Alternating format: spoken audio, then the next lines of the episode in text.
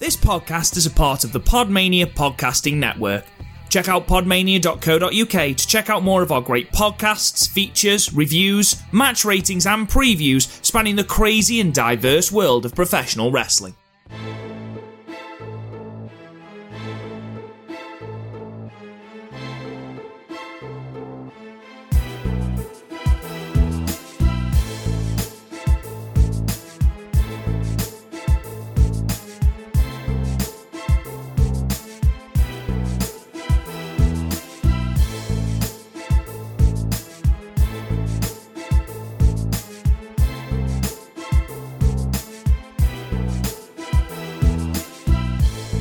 What's up everybody and welcome to another episode of Wrestling with Johners. This is episode one hundred three and we've got a special guest on our uh, on our line ready to kind of accept the challenge of a two minute brainbuster quiz, talk everything N X T and A E W Dynamite and N X T Takeover Portland predictions, but uh, a lot to cover in this episode. It's going to be a really really fun episode and we've also got your listener questions towards the back end of this episode as well. But I want to introduce, uh, he's been on the podcast a couple of times before, um, he's a good friend of Of the uh, uh, Wrestling with Johners Facebook community page, a good friend of mine, been to a couple of wrestling shows with him. But Ashley Clements, welcome back to the Wrestling with Johners podcast. Good afternoon, how are you?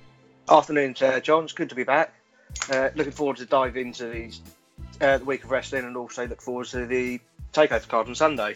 Yeah, definitely. It's a really, really stacked card. Um, and I think there's six matches that's been announced. I don't think any of them have been officially announced as kickoff matches yet, because usually they just have yeah. five matches on the main show. But uh, um, I think they might have had six for Worlds Collide back last month. But uh, it'll be interesting to see if they're going to announce a kickoff match separately over the weekend before the show itself, or whether one of the matches does get bumped. But uh, looking at the card, and we'll talk more about it later, they're all six very strong matches, uh, and neither of them deserve to kind of drop into the kickoff, but uh, we shall see, and we'll talk more about that later on. And of course, you're going to be experiencing the the two minute brainbuster quiz. Quiz, Ashley, I, I I've been looking forward to getting you on board to uh, test your knowledge. Um, you know, uh, Kieran Reed, he kind of uh, you know g- shouts you, g- gives you uh, you know the rub really, and, and kind of puts you over as being the, the quiz master. And uh, I can't wait to test your knowledge uh, on all things wrestling a little bit later on. There's a little bit from W W E, N X T, A E W, maybe a little bit of N W A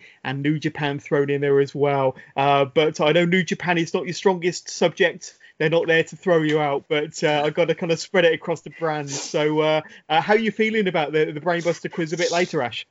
Um, a little bit mixed emotions. It's obviously it's like a time constraint thing. It's like put you under pressure. It's like try not to like yeah, put, throw minutes. You off and just, yeah, it's, it's like try not to look at the time. Like, it's like the kind of worst thing. It's like you try to think to yourself and not try to rush into it.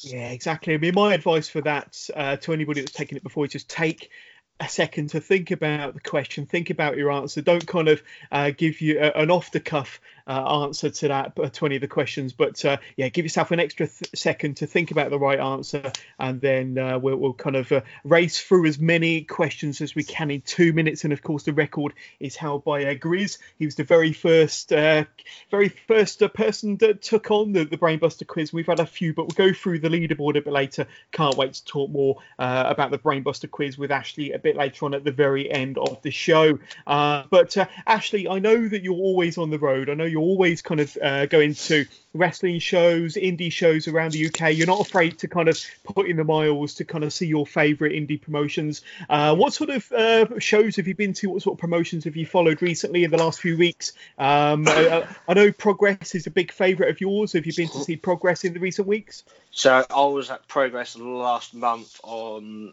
when was it? It was week before Rumble, so it's August the no, not August, January the nineteenth. Yeah. So that's when Cara Noir was crowned the new champion.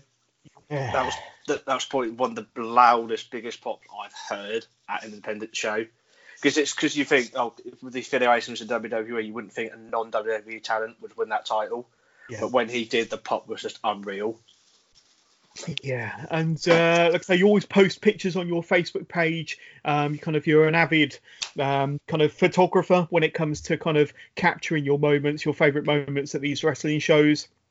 And uh, uh, like I say, lots of big happenings on the indie scene at the moment. What, what, what, what's kind of floating your boat? What's really, you know, uh, exciting you at the moment about current wrestling, the current wrestling products, whether it be mainstream or independent? Anything really kind of capturing your imagination, really doing it for you at the moment, Ashley? Um, when I go to wrestling shows, man, at the moment is trying to see new talent, kind of yeah. trying to catch my eyes, trying to impress me, and trying to go see more of them as well across the country. Yeah, new talent most definitely, and there's there's a lot of really exciting fresh talent out there that's really, you know, capturing everybody's imagination. I suppose Progress do a good job of promoting that young fresh talent, especially uh, with their uh, their was it their um their show they run every summer. Uh, uh, is it Natural, Natural Progression, Progression Series? Yeah. That's the one. So, Natural Progression Series. But uh, I know that I mean that's highlighted quite a few big stars like Scotty Davis, uh, M J, uh, M O. Uh, the likes of uh, Cara Noir as well, um, and G Money have, have all been kind of like elevated because of their appearance in a Progress ring at uh, N P S certainly last year. But um, any other kind of fresh talents, new talents that you've got your eye on that you think could be big stars on the indie scene or maybe possibly N X T U K in the future? Um, there are quite a few, but it's like early days of them because you want them to develop.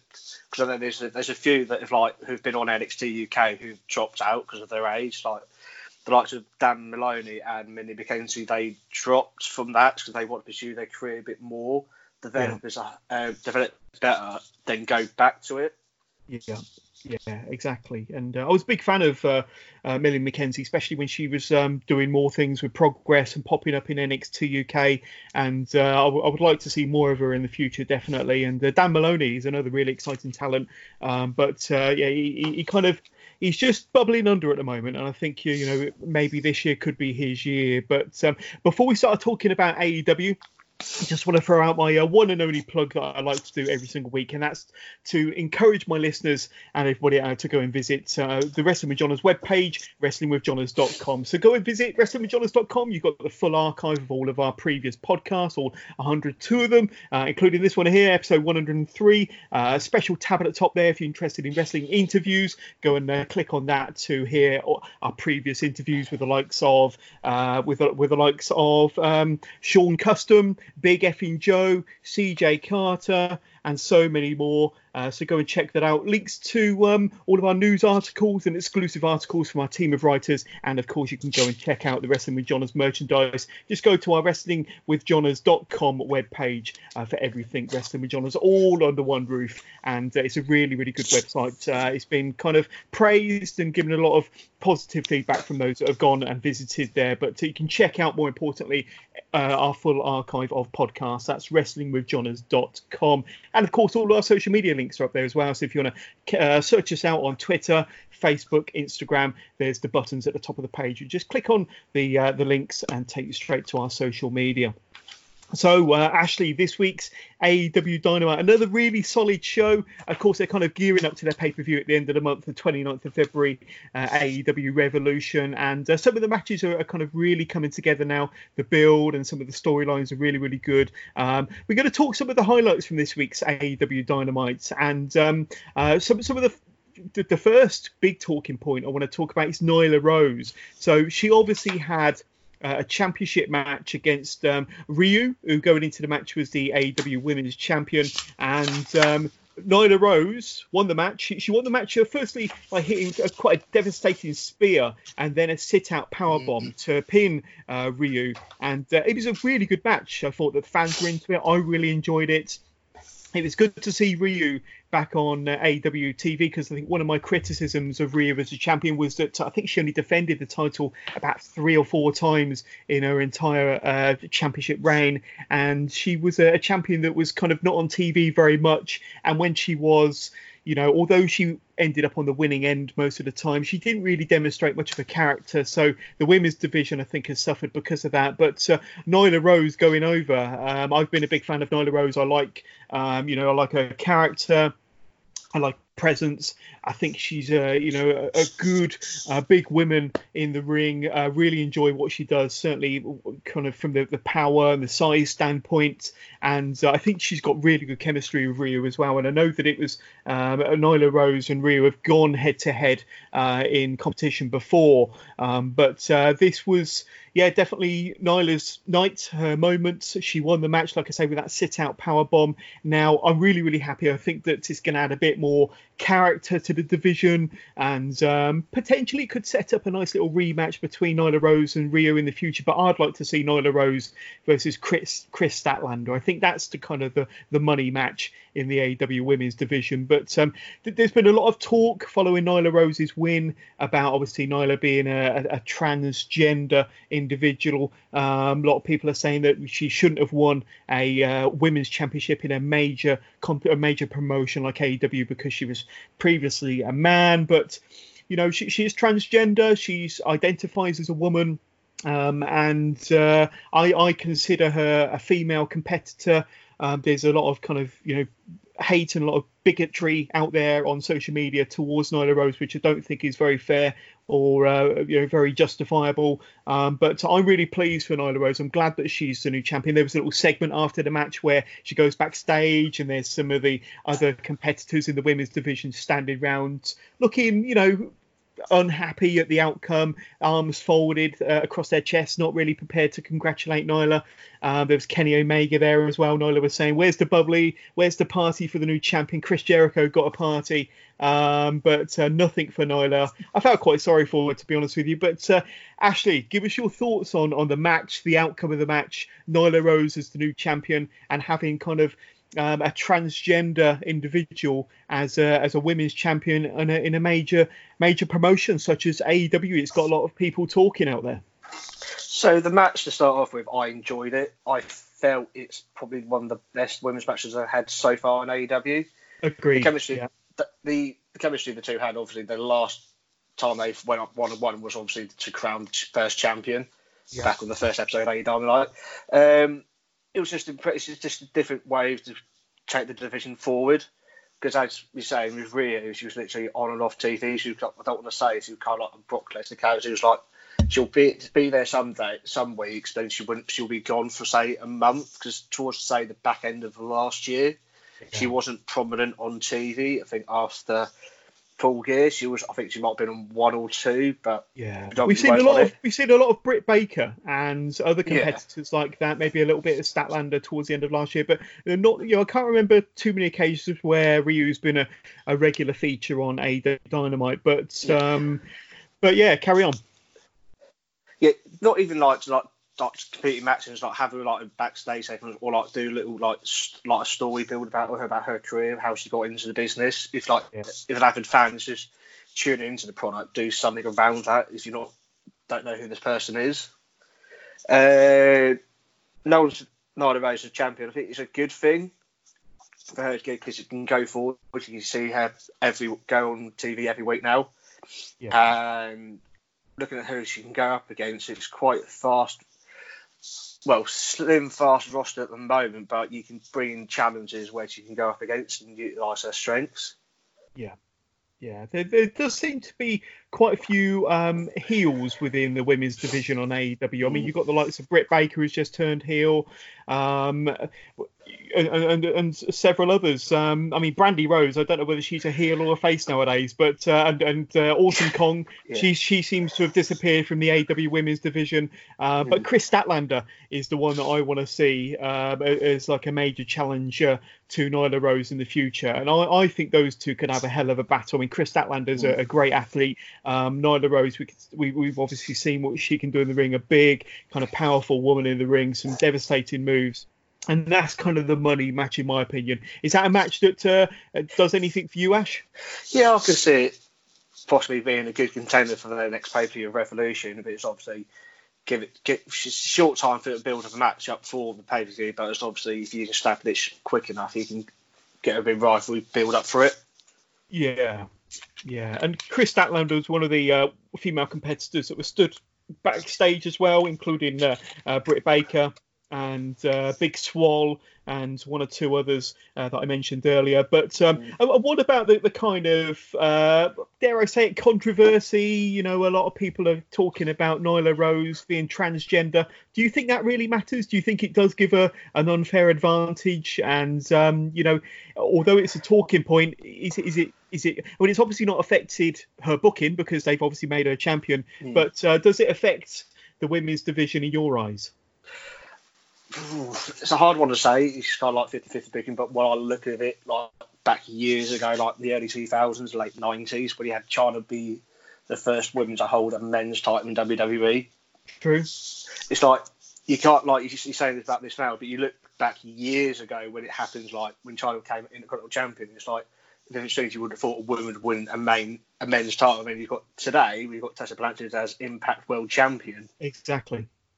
It's like, you can't really contradict yourself. It's it's happened in the past and it's still happening today. You can't literally pick and choose on who you want as champion or not. Yeah, yeah. So uh, I, I don't think, it, you know, a lot of people, I think, that might be a little bit phobic towards, you know, uh, that community, uh, I think are the ones that are making the most amount of noise. But I think when you take Nyla Rose as an individual, as a performer, um, I think she's definitely deserving to be the A E W Women's Champion. I'm really, really pleased for her. Like I say, I like her gimmick. I like her character. I like what she can do in the ring. And uh, already it's kind of lifted and elevated the A E W Women's Division, in my opinion. I think it's definitely a lot more interesting than when Ryu was the champion. I think some, some of my listeners might disagree with that, but uh, I didn't think she was particularly charismatic or interesting as a champion. I thought... What I did like about Rhea as a champion was that she did uh, kind of, uh, you know, with her size disadvantage, it did kind of add to the drama of the match, especially when she was getting, you know, um, kind of beaten down by the her bigger opponents. Um, and I did think that that helped to bring the crowd into the matches as well. So that's kind of one good thing I'd say about Rhea. She certainly knew how to kind of uh, deliver as far as bringing, you know, bringing the fans into the match, you could say. Uh, but I think otherwise, look, and you brought up a really good point, was I don't think A E W have done a very good job at um, giving us, telling us more about Ryu as an individual, building her character, telling us about her past or her background. There's not been enough vignettes done, especially when she's not on screen all that much. I think you need to do more behind-the-scenes stuff about your champion so that, uh, you know, the more casual fans or people just kind of tuning into A E W for the first time know about your champion. And as you also said, I think we're going to see a lot more of Nyla Rose on weekly T V, so that will certainly help. But um, a good uh, match, a new champion, and, uh, yeah... I, regarding Revolution, like you say, there's not enough time possibly to build a new contender, so we might see a rematch between Rhea and Nyla Rose, which I, I, I'll be I'll be absolutely fine with if they kind of carry on where they left off from Wednesday night. I think that'll be an awesome match, but they've got a couple of weeks. They might be able to introduce uh, a new contender, um, but uh, it, it could also turn out to be a, a multi-woman match as well if they do anything at Revolution. With the amount of people that was stood backstage, you could possibly throw in Big Swole in there. You could throw in Chris Statlander. You could throw in Britt Baker.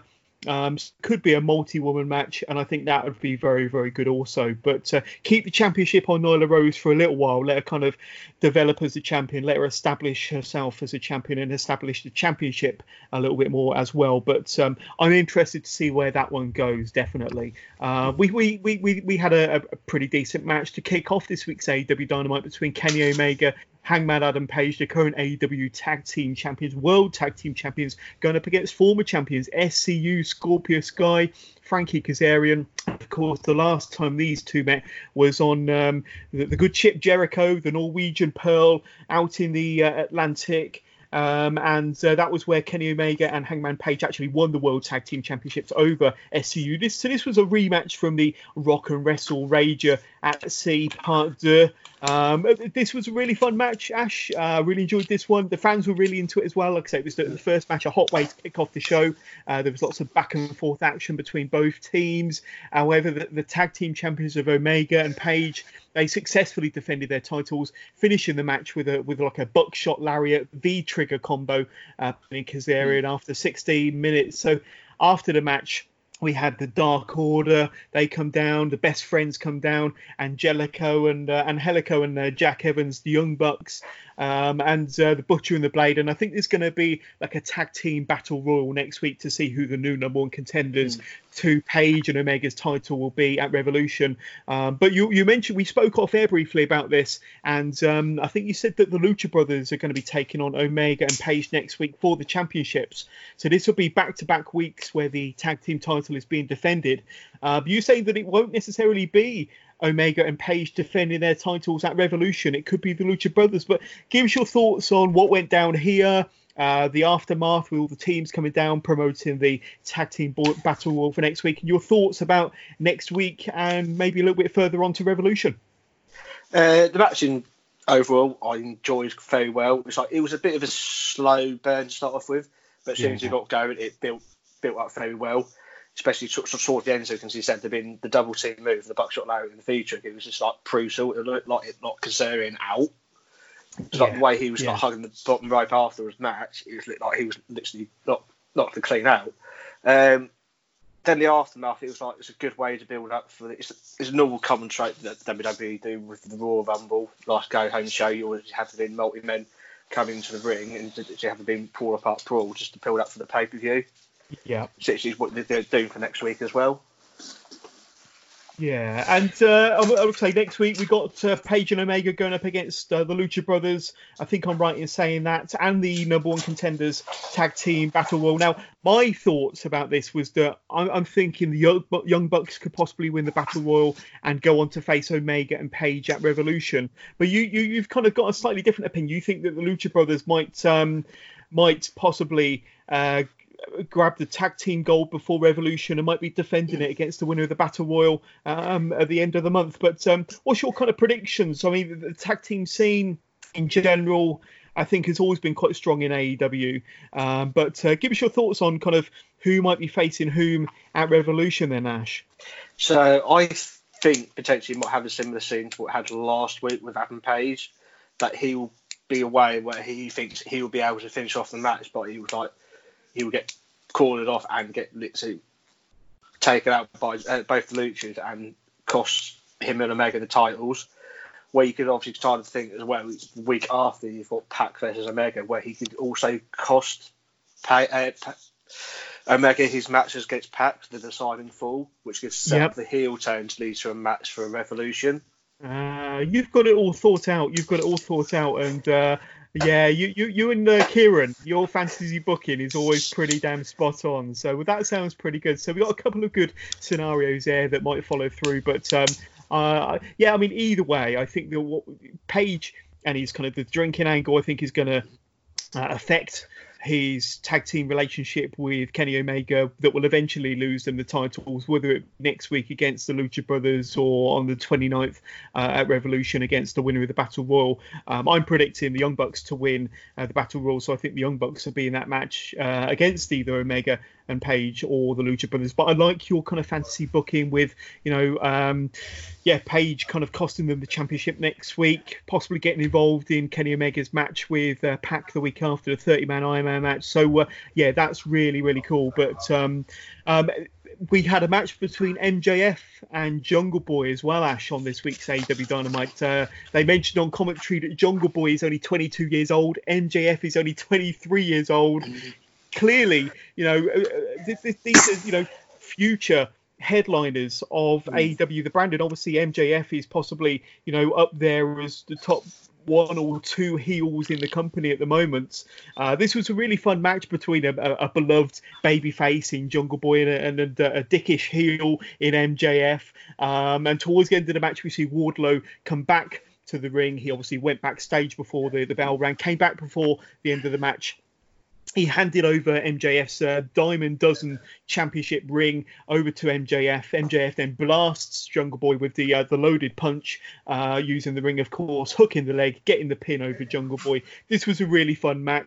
Um, and uh, yeah, but the fans were really into it. I really enjoyed it. It was a great story that they told throughout this match between, as I said, you know, uh, possibly the future prospects, the two best future prospects A E W has for the next two, three, four, five years. Jungle Boy could be the, the, the face of the company going forward.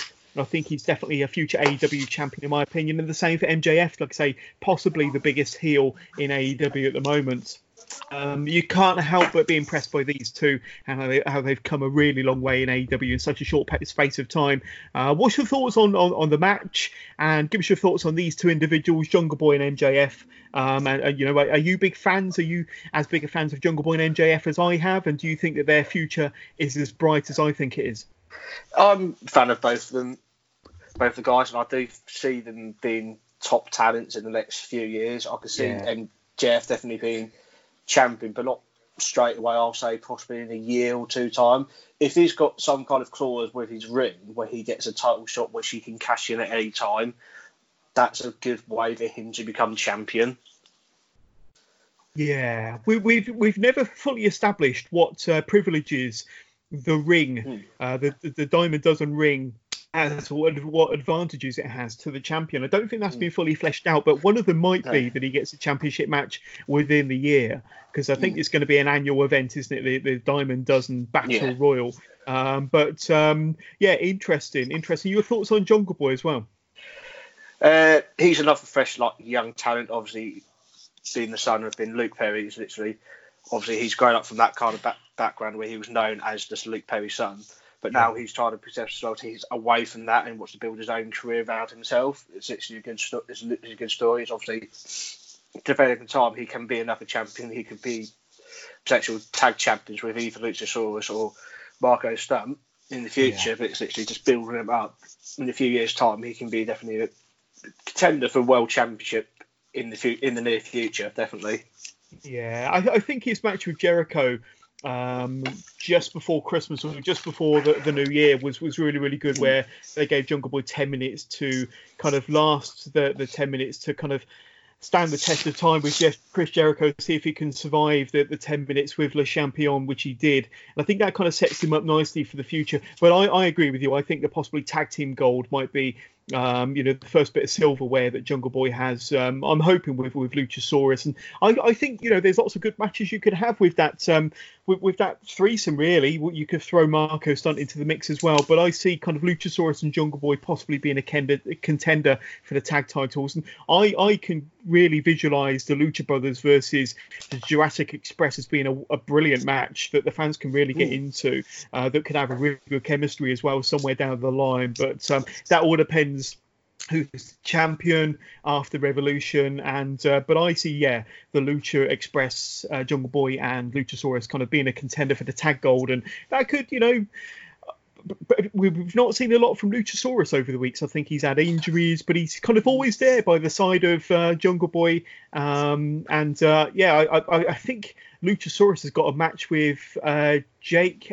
H- no, Luchasaurus. No. Um, he, no, it's Dustin Rhodes, isn't it? That's fighting Jake Hager at yeah. Revolution. But um, yeah, I know that uh, they were they were kind of teasing a match between Luchasaurus mm. and Jake Hager, but I don't think we've had that one yet. That could be something to look out for for the future. But um, yeah, uh, like I say, any other thoughts on on, on this match? And uh, and uh, like I say, M J F won in the end. And it's a shame to see Jungle Boy in the losing end, because um, he seems to lose a lot more than he wins, yeah. to be fair, uh, considering he's a possible star for the future. But any final thoughts on the match itself? As you're saying, with Jungle Boy, it's hard to see him lose, but you think about the long story build. You need M J F to have momentum going into his match against Cody at Revolution, so you don't want him to lose a match going into it. Maybe have him lose the match on the go-home show if he has a match. You put that cast in doubt, or can he actually beat Cody? Does he have the mental know-all to beat Cody in the match? Yeah, some good points. Well, uh, before we talk about the main event segment of this week's A E W Dynamite, it was uh, heavily promoted throughout the show. Some of the matches for next week, obviously, uh, you know, we're, we're getting Cody versus Wardlow. Um, I, is that next week? I think it might be, actually, because that's um, uh, a week in Georgia, isn't it? It's a steel cage. Yeah, yeah, so that's going to be yeah. pretty good, and that'll be our kind of first proper glimpse of Wardlow, because we've not really seen much of him since he's been on the A E W scene, apart from being the, the muscle, the bodyguard of M J F, of course. Then we've got the tag team battle royal um, to see who's going to be the new number one contender to the tag team titles. We've got to Hangman Page, Kenny Omega, as we said a moment ago, against uh, the Lucha Brothers. Uh, and of course, in two weeks' time, we've got um, uh, we got Pac versus Kenny Omega in that thirty-minute Iron Man match. and that's the go home show uh, before that weekend's Revolution pay-per-view, of course. So lots of really, really good matches that are kind of thrown out there for next week and the week after on A E W Dynamite. Lots to look forward to. Um, Let's talk about the main event segment of this week's Dynamite then, Ash. Uh, Santana, obviously, uh, this is his first singles match in probably a couple of years. He's obviously tagging with um, Ortiz, so L A X or Santana and Ortiz, uh, Pride and Powerful, however you want to uh, describe them. But Santana going up against John Moxley. So earlier on in the show, Chris Jericho announced that if John Moxley could survive this match, can survive his match with Santana on this week's A E W, then uh, John Moxley will have to go up against Jeff Cobb on next week's Dynamite. So uh, I think there was a little bit of a promo package giving us highlights of Jeff Cobb and his kind of uh, time in Japan, his time on the independent circuit. Um, but... Um, Speaking of this match, this this was kind of advertised as an eye for an eye match. Nobody was really fully aware of kind of what the stipulation was, uh, but obviously the, the focus on um, each of the wrestlers going after each other's eyes during this match was kind of a big focus of the match. One thing I really liked about this, this before the match even started, and I said this before, uh, but every time Justin Roberts does John Moxley's announcement for uh, John Moxley's entrance, I think that's the best ring announcement in wrestling at the moment. Absolutely loved uh, John Moxley's entrance here and Justin Roberts' announcement of Moxley. Um, however, in this match, uh, like I say, it was quite an action-packed match. Uh, went about ten minutes. Moxley got the win after a paradigm shift. After the match, you had the rest of the Inner Circle come down. They rush the ring. They take out Moxley. Jericho even got his Judas effect back elbow in there, flooring Moxley. Uh, and then Jericho kind of beckoned towards the stage. Um, and and uh, the, the newest member, or possibly the newest member of the Inner Circle, um, came down to the ring. And it was Jeff Cobb. We mentioned him earlier. Cobb dropped Moxley with a devastating power slam, um, and uh, I don't know what he calls it. It's like a tour of the islands or something like that. Yeah, his um, finishing move is called the tour of the island because he's from yeah. because he's from Hawaii. Cause that's why, because it's the tour of the islands. So it's based around the I think around the five different islands around Hawaii. Yeah. Yeah, um, and then and then kind of the, the show closed with the, the group uh, turned towards the camera, posed for the camera as this week's episode of Dynamite came to an end. So um, the, the match was okay. Like I say, it's fairly predictable in that John Moxley was going to get the win. Fairly predictable, I suppose you could say, that the Inner Circle, because they were up in the balcony, that they were going to come down and rush the ring and attack Moxley. But what wasn't predictable was Jeff Cobb coming out at the very end. Um, and uh, yeah, like I say, he's, he's a, a, an impressive dude.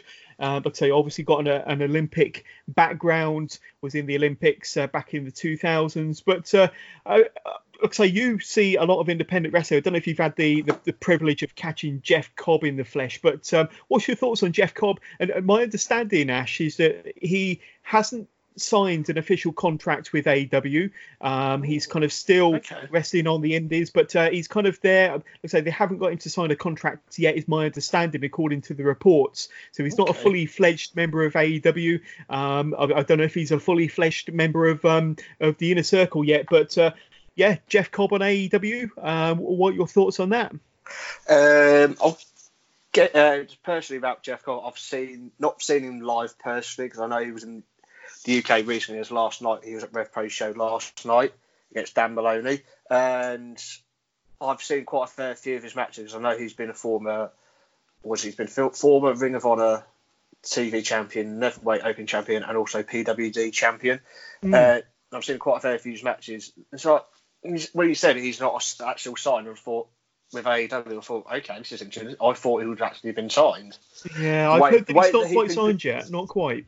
The way he's been portrayed, I thought he had been signed, because originally I thought it, he might have signed with W W E, because I know because he's got a past relation with Matt Riddle, because they've been a tag team on the indie scenes over in the States. Yeah.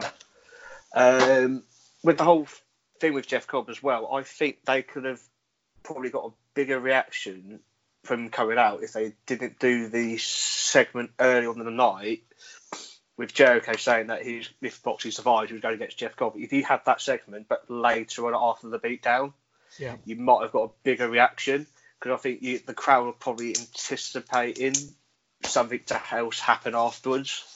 Yeah.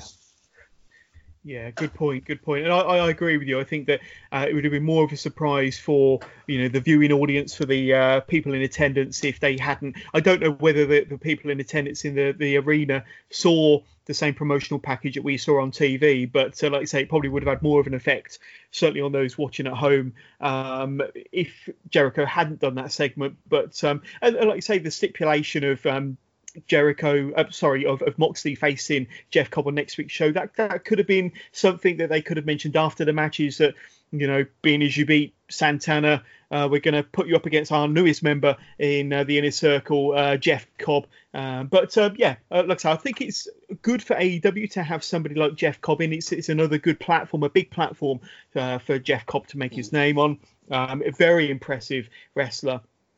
Um, he, he's kind of been in the business for a little while, but he still carries that kind of amateur wrestling background with him in terms of his, his appearance and a lot of the moves he does in the ring as well.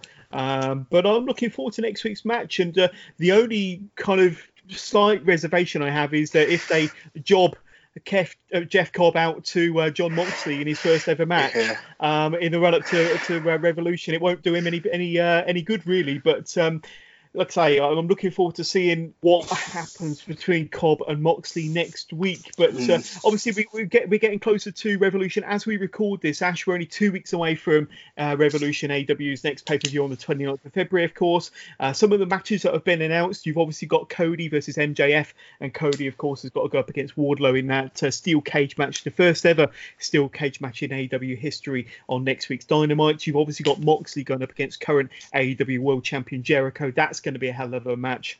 Uh, another match that was announced, as we mentioned earlier, Dustin Rhodes going up against uh, uh, the Big Hurt, Jake Hager. Um, are you aware of any or many other matches that have been announced for Revolution yet? I think it's those three are the ones that kind of stand out at the moment.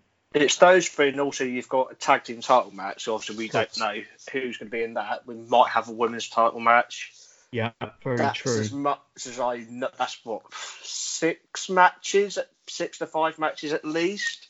Yeah, but I can't so, um, see anything else being built up. But obviously, we've got two weeks to go into it to see build up for it. There might be a number one contenders match for, say, the World Championship. Yeah. So against yeah. whoever's two and second, um, one, um, two and third challenger, yeah. the rankings go ahead and get each other to get the next title shot. Yeah, yeah. So uh, not not many matches have been formally announced yet. Some kind of hinted at, but uh, we'll have to see. But uh, there we go. Let's have a look at this week's N X T then, Ash. Like I say, I think A E W definitely a solid show, like it is every single week. But uh, this week's N X T opened with uh, Roderick Strong um, and uh, sending out a clear message to the Velveteen Dream following uh, Dream's return next week. Uh, Roddy is obviously upset that the Dream had uh, his, you know, Marina Shafir and, and their child spray painted on his tights when the Dream made his return on last week's N X T, of course. Uh, Roddy demanded an apology from the Dream, but out came uh, the, the massive Bronson Reed, who won wanted some answers of his own from Roderick Strong after Strong gave uh, the big guy Bronson Reed a running knee to the head on last week's show. And that was uh, when uh, the Undisputed Era were kind of ploughing through the backstage area looking for Tommaso Ciampa, and Reed got in the way. So Reed wanted a little bit of a, uh, an answer of his own this week. This gave us a bit of an impromptu match between Roddy Strong and Bronson Reed. Uh, th- this was, uh, you know, a match where Bronson Reed he kind of dominated most of the match with his power and his size to his advantage, of course. There was a huge lariat from Bronson Reed that turned uh, Roddy Strong inside out, uh, and he only got a two count from that. But uh, Roddy managed to turn the tide with a, a superplex off the, uh, off the middle rope to the big man uh, before Strong was uh, distracted by the voice of the Velveteen Dream, uh, but not long enough. Um, uh, Strong uh, caught Reed with a high knee when Reed was coming off the top rope, um, and then uh, that was enough for Reed to, to uh, kind of lay on his back for Strong. Strong hooked the leg, got the pinfall victory from that high knee. After the match, we did get the Velveteen Dream. Uh, came down, uh, came out uh, on the big screen, actually, on the Titantron, making things even more personal for Roderick Strong, telling Strong that if anything were to happen to uh, to him, to Roderick Strong, then the Dream would be able to fulfill Marina's needs. Uh, so uh, obviously building a little bit of a uh, tension, a little bit more uh, fuel to the fire between those two. Um, and I think it was advertised later on the show that Roddy Strong and the Velveteen Dream will be going head-to-head in a one-on-one match on next week's N X T. So give us your thought on this kind of this opening segment and the opening match between Reed and Strong, and of course the Velveteen Dream uh, kind of getting in Roddy Strong's business at the end of this segment. Um, actually, as you pointed out, like the match, it was like a weird kind of thing. But obviously, Bronson Reed's usually he's usually like in his size, getting like, using his power and strength to literally just bulldoze through Strong throughout the match. It's like yeah. towards the end of the match, you thought, oh, is Bronson Reed going to get the upset upset win due to the distraction of um, Velveteen Dream? But at the end of it, obviously Strong gets the win out of literally no, well, a stiff high knee to literally catch Reed off the Reed off the ropes and get the win. And the, pro, and the promo afterwards is literally reminds me of the old. Uh, I'm trying to remember now off the top of my head. Jake the Snake and Rick Rude kind of angle where they did ravishing Rick Rude, yeah, yeah, exactly. Rude did a similar thing with his tights as well with um, Jake the Snake's wife, if I recall. Yep, I remember it very well. Yeah, yeah, but uh, yeah. That, that's a really interesting angle. Like I say, the, the match was quite good. Good to give Bronson Reed a bit more exposure. I always thought he was one of the standout talents uh, from uh, the uh, kind of N X T breakout tournament that they ran last year. Um, mm-hmm. But uh, and of course, Jordan Miles went on to win that. What's happened to Jordan Miles or A C H since then, to be honest with you? Uh, I don't think he's doing much in his wrestling career now. He kind of shot himself in the foot there. Cameron Grimes pops up a little bit later on. He's doing well for himself. Uh, but uh, Angel Garza, of course, we know what's happened to him. Swerve Scott, he's uh, kind of building a bit of a name for himself. So it's a, a good kind of tournament to help uh, build, similar to the uh, Natural Progression series, I suppose, that Progress does every year. We mentioned that earlier. And hopefully um, the N X T breakout tournament will happen with it. An annual thing, a yearly thing to help promote some of its newer talent. But um, yeah, good, good match, good way to open the N X T this week, and uh, kind of a, a bit of a hot angle developing there between Roddy Strong and the Velveteen Dream. Um, but uh, then we had a number one contenders match for the N X T Cruiserweight Championship between two former champions, Ash, uh, Lio Rush and Angel Garza. This was a really fun match, a fantastic match actually, uh, which had kind of everything. We even saw Rush deliver a frog splash from the top turnbuckle onto Garza, who was on the floor on the outside. That was pretty impressive. Looked painful for both wrestlers there, especially Garza, who was on the kind of the, the bottom end of that one. Um, I think everyone was expecting a win for Garza, especially considering the push he's getting. Raw moment and uh, previous on N X T and two oh five Live, uh, the amount of exposure that he's getting. Uh, but no, however, it was Lio Rush that got the win to become the new number one contender to the Cruiserweight Championship after a roll-up reversal uh, to uh, Garza's wing clipper. Um, so after the match, we then had uh, current N X T Cruiserweight Champion Jordan Devlin. He came out onto the stage to deliver a promo uh, face-to-face uh, to uh, Lio Rush, setting up uh, what's going to be a brilliant championship match once again on next week's N X T. So we spoke about, you know, the, the solid card that A E W are going to be delivering next week. Uh, next week's N X T ain't going to be half bad either. But uh, uh, give, give us your thoughts on, on the match that went down between Lio Rush, Angel Garza, the kind of, some might say, surprising uh, victory for Lio Rush, and then of course what we got to come next week between Devlin and Lio Rush for the Cruiserweight Championship.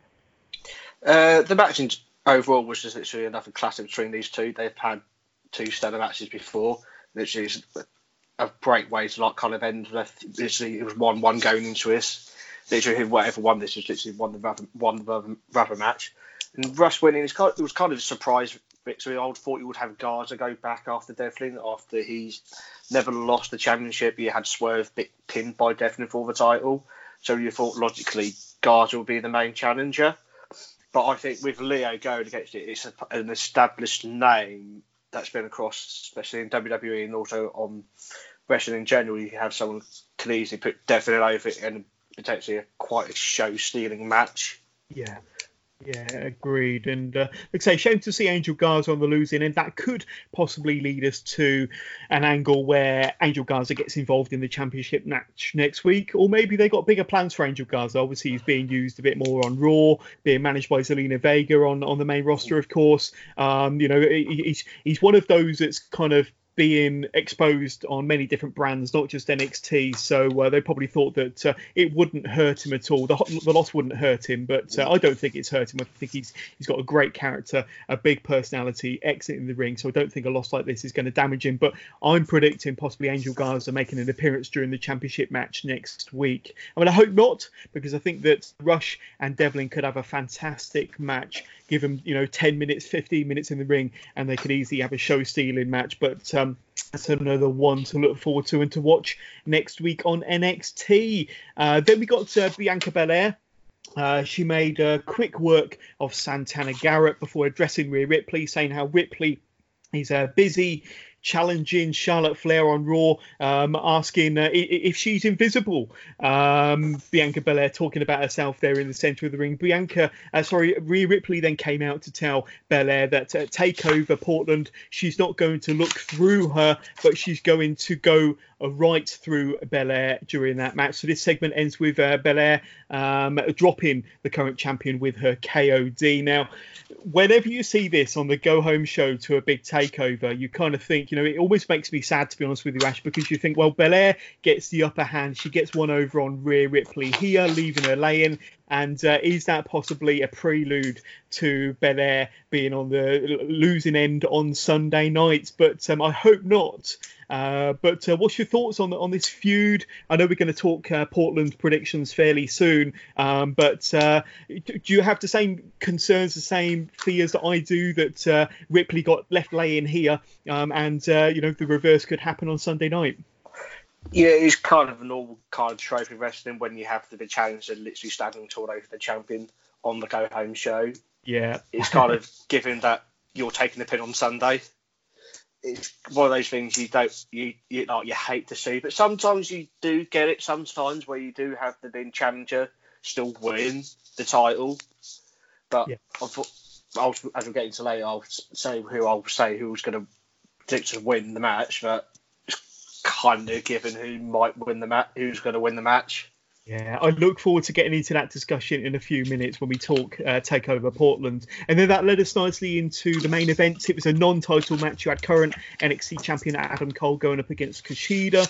Uh, now, as I said, this was a, a non-title match. It was, I think, only advertised maybe the day before or the day of um, N X T this week. It was you, we didn't get much notice, or I certainly can't remember it being promoted much before N X T this week. Um, but, uh, you, you know, this would have made a perfect championship match, Kushida versus versus Cole on a pay-per-view or a takeover, um, but I'm glad to be seeing it on uh, on uh, an episode of N X T. Of course, this was a really fun match, a really really fun match. Cole getting the win after a, a last shot with his exposed knee. Uh, shame to see Kushida on the losing end, much the same as it was a uh, you know a shame to see Angel Garza on the losing end during the uh, the match with Lio Rush earlier, but a shame to see Kushida on the losing end here. I thought Kushida gave a really really good showing, um, and uh, like I say, I thought that this match could potentially been saved for a bigger uh, bigger stage, a bigger match somewhere down the line. But after the match, we had Tommaso Ciampa. He came out, um, uh, you know, in that kind of inevitable go-home, face-to-face stare-down that you always get between the current champ and the former champ.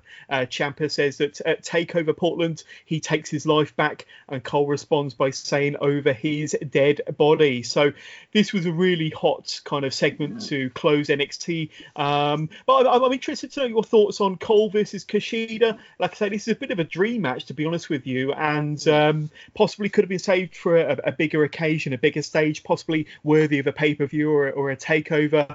Um, but um, Kushida, he's a bit of an anomaly, really, isn't he? He's not had the best of starts in his N X T career. He's still on N X T most weeks, so they obviously, you know, know what they've got in Kushida and are trying to utilise him. But I don't think they've come up with that, that gem of an angle, that gem of a storyline or a feud yet, where they can really push Kushida. Um, but... Uh, a bit of a throwaway match, especially with the title not being on the line. Uh, but you could ask yourself, could they have used somebody else instead of Kushida and given him the loss? Um, but give us your thoughts on the match, and then your thoughts on uh, Tommaso and Cole and the, the stare down to finish the show. Uh, the match in general, because obviously the kind of build was it, because he had Cole attack Kushida the prior week when he yeah, was looking for Ciampa. So yeah. That's kind of a little angle that they actually they actually did say on commentary, like why both Reed and Kushida fighting both Strong and Cole is because they got attacked the previous week, so they try and come back for revenge. So you've got kind of a little story there for the match to happen. Uh, the match in general was literally like a quite nice little match between the two. It's kind of a little, it's a shame to see Kushida win because he, since he came, he's had he's had tie, he had had surgery on him. Um, there was a ten, was it broken tendon in his hand? So he had to have like yeah, six, he had six weeks off. Broken wrist or something, didn't he? After yeah. his match with Walter. Yeah, so that's kind of like set him back a bit. I could see Kushida possibly, if they utilise him well, if not being used for like push for a main title, you can possibly put him in the cruiserweight division. So I know he's appeared on two oh five before his injury at towards the end of last year. Um, and the end of the segment was between Cole, Cole and Ciampa is literally a nice old trope where you have champion challenging close enough to being go home show, literally face to face, and give him, give their remarks to each other of why each of them are going to win the match. Yeah. And what was telling was, early in the night, Cole said that he'll do anything to walk away with the title. Yeah, yeah, it'll be interesting to see what, what kind of plays out there. But uh, we go back to Kushida. You you made a a really interesting point, and I I, I also going into this uh, this recording was thinking, well, where does Kushida fit in the big picture of everything? And I also think that Kushida would make an excellent cruiserweight champion, especially when you consider the cruiserweight champion is, is an N X T belt now. The, the, the N X T championship, mm. sorry, the cruiserweight championship is now an N X T uh, belt. It's uh, being featured on N X T a lot more, and um, I think that he would make a perfect. I mean, he's he's. he's a multi-time I W G P junior heavyweight champion in New Japan, of course, and uh, that's kind of where he made his name, and also teaming with Alex Shelley in the uh, junior heavyweight tag team division as well over in New Japan. And I think, yeah, I mean, let's kind of give him a championship reign um, in kind of like a weight class that he is famous for and made his name in, um, essentially. And like I say, he's been on the black and gold brand now for about eight or nine months. He was out for a little while with his wrist injury, um, but, uh, you know, they gave him a bit of a feud with Cassius Ohno. They gave him a bit of a feud with Walter and Imperium, uh, but nothing really to set the world alight at the moment. But I think give him a run with the Cruiserweight Championship. I don't really want to see Devlin lose it anytime soon, but I'd love to see a match between Devlin and Kushida, possibly. Oh, I'm fantasy booking again already here, but I'd love to see that saved for WrestleMania weekend. You know, uh, Takeover Tampa would be a great occasion to have Devlin yeah, versus definitely. Kushida. I, I'm predicting it now, and uh, Triple H, if you're listening, get it down, make it happen. Uh, but uh, yeah, so yeah, yeah, very, very good. Um, but um, looking at next week's N X T, you've obviously got Roddy Strong versus the Velveteen Dream. That's going to be an awesome match. I think a lot of people are going to tune in for. And Jordan Devlin going up against Lio Rush for the Cruiserweight Championship. So two really, really big matches. I've got, I've got a question for you, though. This is the, the, the big sixty-four thousand dollars question. I think this has come up before, maybe in the podcast or on the Facebook page before. But does N X T, do they need to kind of get out of Full Sail, go on the road for their Wednesday night show on U S A? Um, to help kind of make, we've we've seen N X T in Full Sail or the N X T arena for what six years now since N X T first came on the network. They've always kind of done it from Full Sail. Now, when you compare the crowds uh, to A E W on the road every single week, the Dynamites and the, the lively atmosphere and the infectious energy that the crowd at Dynamite bring to the overall presentation compared to Full Sail. Now, Full Sail, they they could either be hot or cold.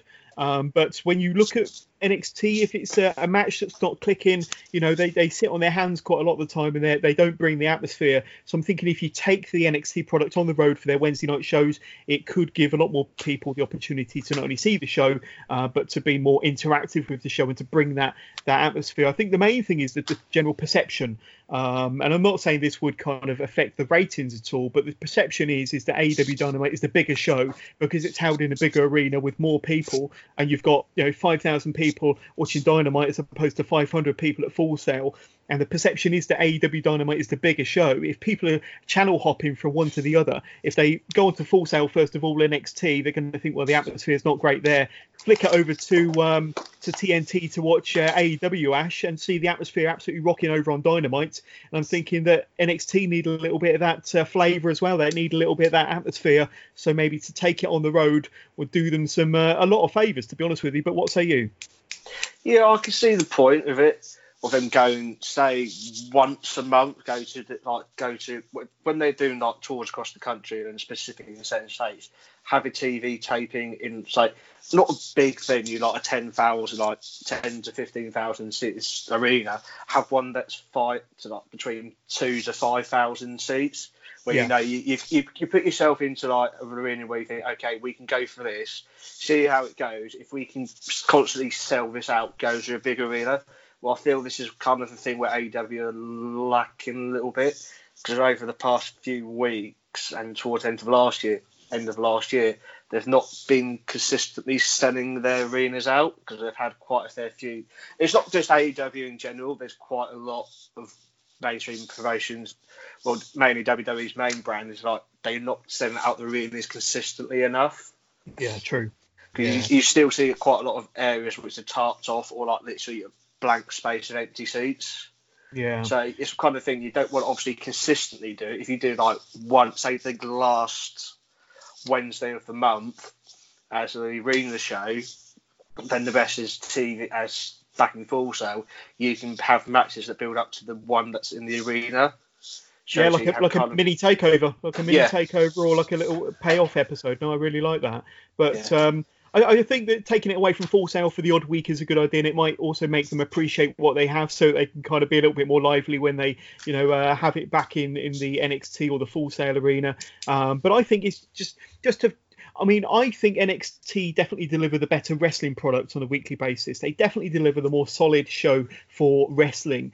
But I think when you look at A E W as an overall package, you know, and certainly the way they're building towards Revolution as an example, the storylines and the characters and the way they're getting over some of the new wrestlers. And then you add into that the audience participation, the atmosphere in the arena, um, you know, it does kind of give you, I mean, I, I'm going to say this as a, as a lifelong, a lifelong N X T fan, but since it kind of first uh, came out Um, as a game show ten years ago, when you had Daniel Bryan being jobbed out every single week on, on that game show N X T. So I've watched it from day one, people.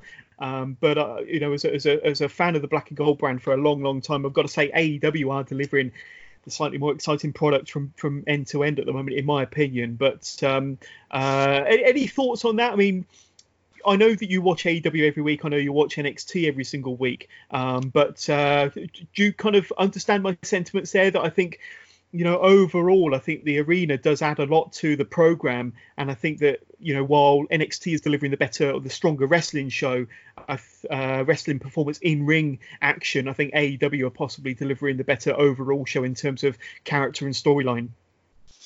Yeah, I can see where you're coming from. I see, like, big picture of where A E W are performing in a larger scale kind of arena, whereas obviously N X T is kind of in the compact arena, but obviously sometimes that can be their advantage. Sometimes having a compact yeah. arena can True. sometimes increase volume, whereas like yeah. a big arena, because I know like literally like with like Austin and Edge and Christian Mates, and when they've been in, I'm trying to, I think it's in Chicago, I think it's the full, um, I can't remember the name of the arena, but they say sometimes when you, if the crowd is very hot, because it's got wooden, a wooden ceiling, it bounces off of it. It can literally create, make the atmosphere even louder. Yeah, so I know the arena you're on about. I can't remember where it is, but I know exactly the one you're on about, definitely. Um, but uh, yes, so uh, interesting times, interesting times. But I think they're probably already considering uh, maybe taking the product on the road. I think that's inevitable. Like I say, even if they do it once a month, um, you know, as, as a bit of a bit of a, a blow-off episode, bit of a mini takeover, I think that could definitely work and add a bit of freshness to the product and give more people an opportunity to see N X T on the road, certainly for their big Wednesday night shows on U S A. But uh, let's have a little look at N X T Takeover Portland, then, taking place on the W W E Network um, this Sunday. So usually takeovers take place on a Saturday, uh, but instead it is uh, kind of on a school night, really, because uh, especially us watching it over in the U K might have to watch it um, w- into the wee hours of Monday morning, or maybe when we all get back from home or school uh, on the Monday afternoon over here in the U K. But um, I think I'll be staying up to watch it. Um, it it's an absolutely stacked card. Now, I sound like a bit of a broken record because I say that every time we talk about an N X T takeover card, but this one,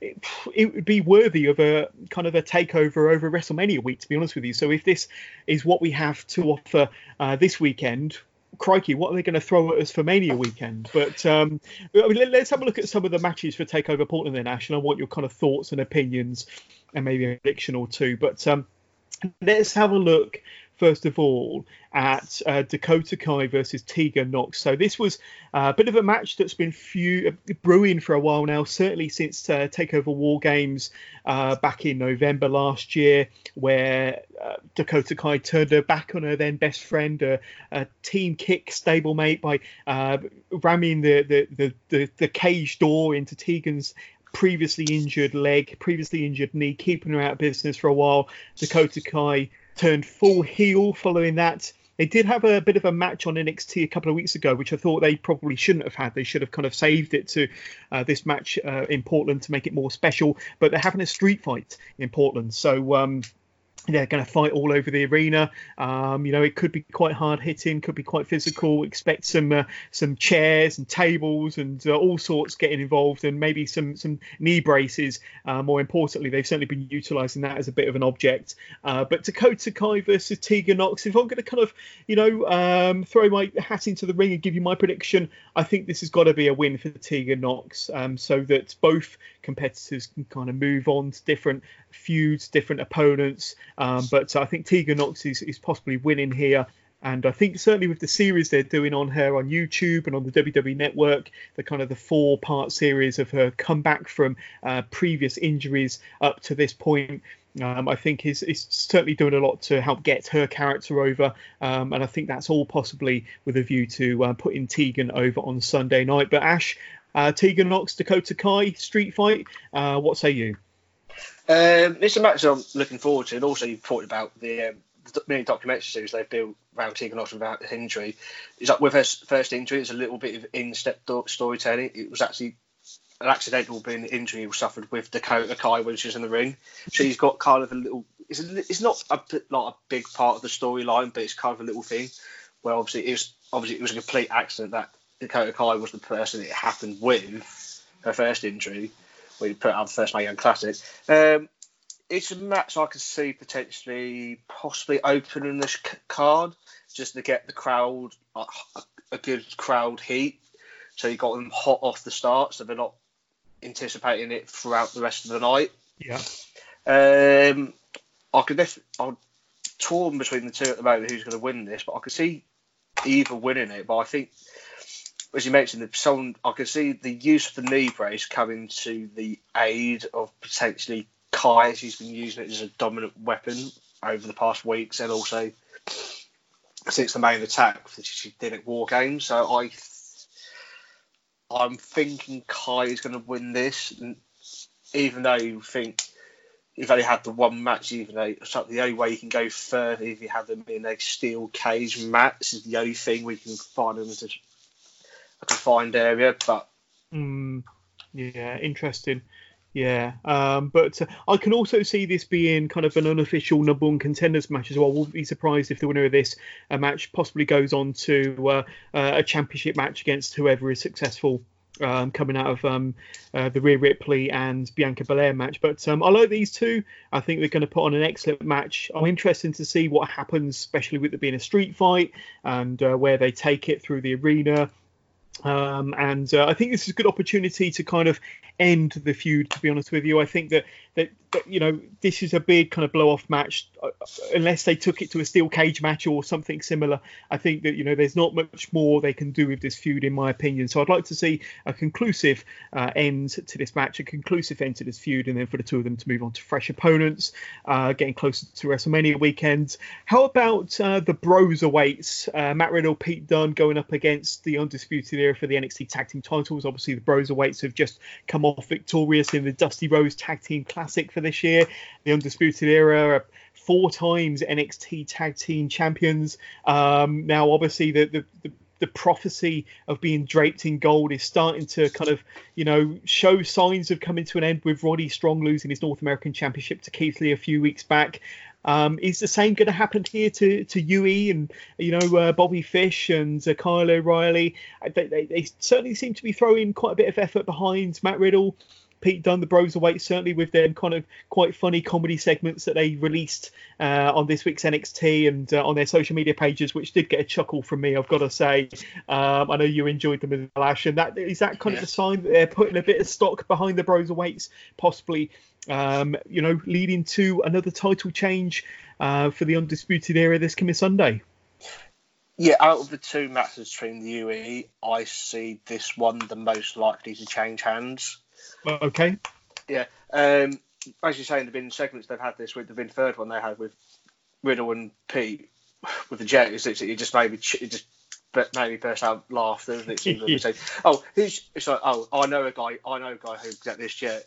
So you turn out to be Triple H just burst me. I was, I was expecting one person. That I was, if it wasn't Trips, I was expecting Vince. If it was Vince, yeah. I would laugh even more. Yeah. I would have just been died laughing the, from that. The chemistry between uh, Matt Riddle and Pete Dunne is really, really good. And uh, Pete Dunne's playing his character really well. Matt Riddle's really playing his character really well. But uh, I'm kind of digging what they're doing at the moment, uh, character-wise. But um, oh, what do you think? New champions on Sunday? Yeah, definitely new champions, because it's a good way for both Pete and Matt to both get their first pieces of gold in N X T. Yeah. Obviously, Pete's been champ- obviously he's been a champion in W W E. Yeah, he's been the longest reigning U K champion, but it's obviously it's obviously now he's gotten the step up from N X T U K now to main uh, main N X T. Obviously, it's a good way to have him on the belt.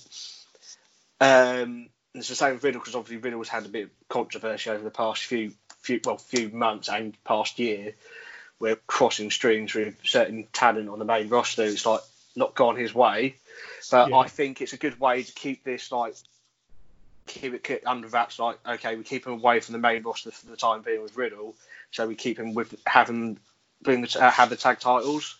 Mm, yeah, good point. And I agree with you. I think the Bros Awaits are coming out winners on Sunday night. Um, and like you say, I don't think they've got any uh, anything planned feud-wise for either Matt Riddle or Pete Dunne in the singles division, um, so to give him a bit of a run, uh, quite you know, quite an entertaining combo, quite an entertaining duo. Give him a bit of a run with the tag team titles could be exactly what they need at the moment, because they've got no obvious singles feuds at the moment. And uh, yeah, uh, I, I think the tag division might be in need of a bit of a, a freshness at the moment.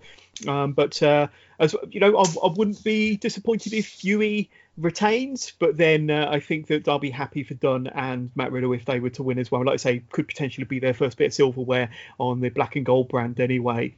Uh, what about Keith Lee versus Dominik Dijakovic? So Keith Lee, the new North American champion. These two, uh, in my opinion, had possibly the feud of the year for twenty nineteen. They had about four or five uh, massive, massive matches, uh, pulling out moves that you've never seen from guys of their size and stature. Um, but uh, we always knew they were capable of. But, you know, they really kind of they, they, they set N X T alight with their matches last year. And now they've got uh, kind of the most important match they've ever had together. Um You know, it, with with some silverware, with uh, a championship belt, the North American title on the line in this one. Uh, Keith Lee is on fire at the moment. He doesn't necessarily need a, a, a belt uh, to put himself over. He's kind of done that himself, certainly with his appearance on the Survivor Series and then again at the Royal Rumble. Um, but obviously, they know they've got a big star in Keith Lee, and uh, it was an obvious choice to beat Roddy Strong for the North American Championship. And I suppose you could say Dominik Dijakovic is a, is a natural opponent Um, to Keith Lee, so putting them together makes sense for Sunday nights. But uh, this is going to be a massive match, a gigantic match in every sense of the word. Um, and I think that they, you know, whatever they have left in the tank, whatever moves they haven't shown us yet, um, I think they're going to be pulling out all the stops. And uh, this could be um, a match of the night contender. But uh, give us your thoughts on these two, the match, and who you think might come out on top. So this is the potential, literally, of a show-stealing match. With their matches they've had so far, literally they've topped it each time. Obviously, pulling a move out of move, and just literally just waiting in anticipation of what they can, what they they are going to deliver next. Yeah, it's just it's been awe inspiring. Literally, moves they've been hitting: top rope Canadian destroyers, being um, top rope power bombs, top rope. Um, oh, I think what's Dijakovic's assistant finisher move? Uh, Feast your eyes from the top rope. It's literally just all aspiring, and not, not only just that, like what they're going to do next. Also, they're both very agile guys, so they're not afraid to go go to the outside and the hip dives to the outside to each other as well. Totally. Yeah. Um, with it being Lee's first title defence, I see a Lee win, so I don't think you would have him lose his first title match as yeah. champion. Yeah. Yeah, agreed.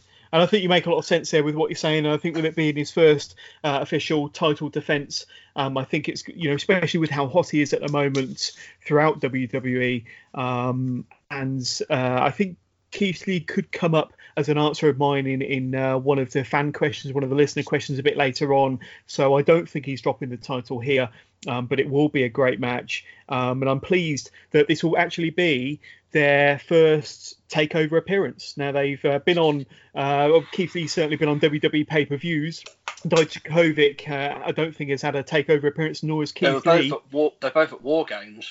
They were at War Games. You're quite right. Yes, I stand corrected. So it'd be their, th- but it'd be their it, first individual match, but obviously that was an eight-man War Games match. So obviously, their first singles match they'll have. Obviously, they will have been part of Takeover card before. Yeah, good point. Good point. I temporarily forgot about that, but that was when they were kind of had uh, kind of uh, healed their kind of uh, feud between one another, was on the same side at Takeover War Games, and now they're kind of both on opposite sides of the ring, and this should be a great match. But I'm going for Keith Lee as well. Uh, what about Rhea Ripley versus Bianca Belair? So this has got kind of the added potential storyline of uh, maybe an appearance from Charlotte Flair. She said she's going to be in Portland on Sunday night. I'm predicting that Charlotte kind of comes down or is there in the crowd, and uh, whether she physically gets involved in the match or maybe just as a distraction, I think that that could possibly have uh, an impact to the, the end of the match. Um, th- th- this could be interesting. I think Rhea Ripley retains in this one, but, uh, you know, possibly fo- through interference from Charlotte Flair. Um, I've said all along that I think uh, they're possibly gearing up to maybe a, a three-way championship match at Mania, not just a match between Ripley and Charlotte Flair, but I think Bianca Belair, with certainly how they put her over big time in the Rumble last month, uh, they obviously, you know, have a lot of time and know what they've got in Bianca Belair. She's obviously going to be a big star on the main roster in the future. Um, but I think that Rhea Ripley's retaining. I think Charlotte gets involved somehow. Uh, but I think it could potentially lead to a three-way at Mania. But uh, what about yourself then? I see the same. I see Ripley winning. I don't see Charlotte coming out and costing her, because it's something that Triple H doesn't normally do. Sure. With obviously talent outside of N X T. Obviously, he's having someone come down from the main roster. It's, it's something that he doesn't normally want to use in, in N X T. Where obviously predominantly you kind of have seen this kind of angle happen in W W E main yeah. roster. So I can see Charlotte coming out after the match and saying that she's declaring her title her title match with Rip Ripley at Mania after the match. Yeah, yeah, definitely. Um, and Belair, do you think do you think although she might end up on the losing end on Sunday, do you think that she's done enough this year to possibly earn her a spot, earn herself a spot at Mania? Um, potentially, but I can't see where she will fit in on the Mania card itself. You could possibly have a rematch. If, say, this match ends in a dusty finish or double count or something, you can build up to have the rematch at Takeover Tampa. So yeah. whoever wins the match, that match goes against Charlotte the not at Mania, which it would be the night after at Mania. Obviously, it's given them less, less preparation. Obviously, you think Charlotte have then the upper hand. Yeah. Yeah, good point. Um, okay, Johnny Gargano versus Finn Balor. So this is a match that we've kind of been anticipating now for a while, ever since Finn Balor turned heel um, for the first time in his W W E career on Johnny Gargano with that kind of overhead kick and beat down about four months ago, I think it was. Um, but uh, Johnny Gargano hasn't been in the ring much since. He wasn't in the ring much at all for twenty nineteen when you think about it, but he did kind of return when he reformed, temporarily reformed D I Y with Tommaso Ciampa to go up against Mustache Mountain in that excellent, excellent match at Worlds Collide last month. Um, so I've got my thoughts on, on potentially where Johnny Gargano might kind of sit in the whole grand scheme of things when it comes to Mania. But looking ahead to Sunday night, Finn Balor versus Johnny Gargano, and I've, I've said it before, this is possibly uh, the number one and number two best wrestlers on the brand. Um, and I, I think this match, well, we've already spoken about a couple of match of the uh, match of the night contenders already, but I think this one, you know, is definitely up there with uh, not just match of the night, but maybe match of the year, Ash. But uh, Johnny Gargano, uh, Mister Takeover, Johnny Wrestling, uh, Mister N X T versus the longest reigning N X T champion in Finn Balor. Um, where do your kind of cards sit with this one then? Who are you going with? I'm quite torn on the fence quite at the moment, but I have an eye, well, a feeling who will win it. As it's like, it's Finn's theoretically his big fuse since coming back on N X T, because obviously this match is supposed to happen a vision at War Games, but due to Johnny's injury, it got postponed, and we're having it now. It's literally, he's got, you've built the anticipation, he's literally got the art, literally the name, literal name of a dream match that we never thought we would see in W W E or N X T, but we might think it might have happened on the main roster, but we don't know if it would have happened. Yeah. But I feel that Finn will win the match. Oh, interesting, interesting. Because um, it's his first big huge match, and he's only had the one defeat since he's been back yeah. on N X T as a Cole. And yeah. between the two, they've probably got the best records on takeover cards in general. I think Finn's got the better out of the two, whereas Johnny has lost his last two matches. Okay.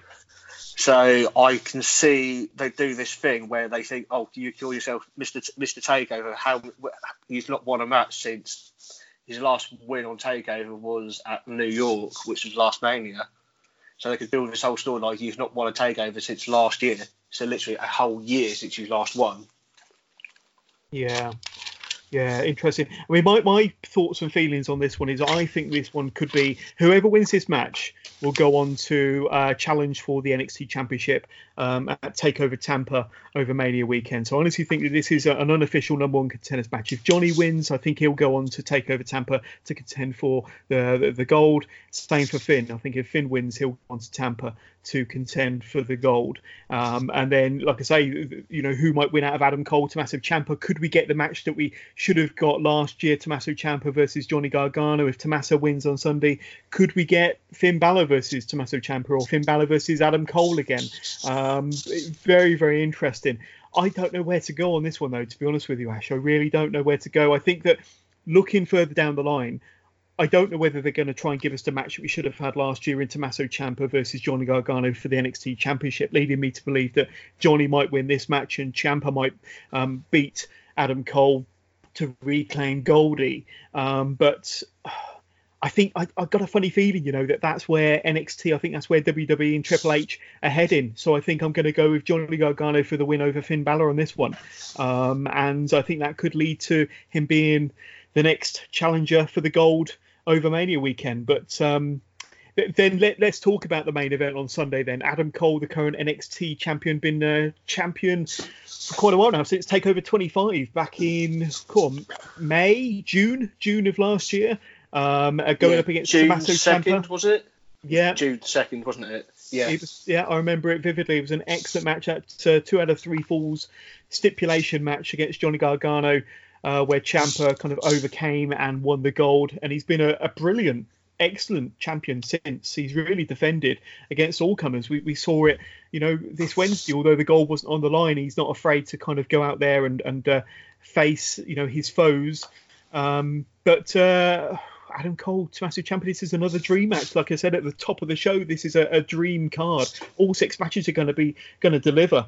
Um, crikey, where do you go with this one?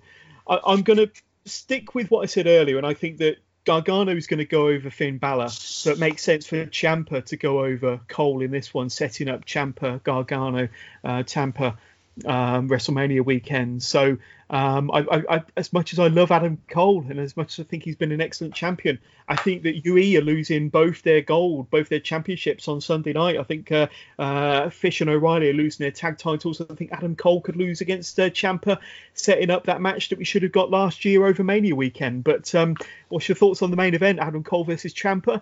Uh, do, do you agree with me or do you disagree with me? I'm completely the other side. I see Cole winning. Um, even though it's quite a fifty-fifty cut split between the two, I literally I see Cole winning and I see him shopping the title over Mania weekend. So you've got the whole thing where none of the U E have champions, uh, have titles after TakeOver Tampa, where it gives them the opportunity to then go onto the main roster, be it Raw or SmackDown, yep. be the dominant faction to come in after they've lost the gold. So they're going to the next le- level up to take the gold from either Raw or SmackDown. Mm. Interesting, interesting. Um, but I'm sure you'll agree with me, Ash. Takeover Portland this coming Sunday night is going to be absolutely amazing. Will you be watching live or will you have to catch it the following day? I'll try to stay up live for it. It's dependent if I can stay up for it. Because with Takeover as well, it's not like we have with, like, say, the Rumble, for example, Mania, where it's like seven hours. Well, Rumble's four and a half, Mania is normally five and a half, but Takeover is a normal, is a reasonable time to stay up for, two, to, two and a half to three hours, yeah. possibly to three and a half hours. It's a reasonable time to stay up for.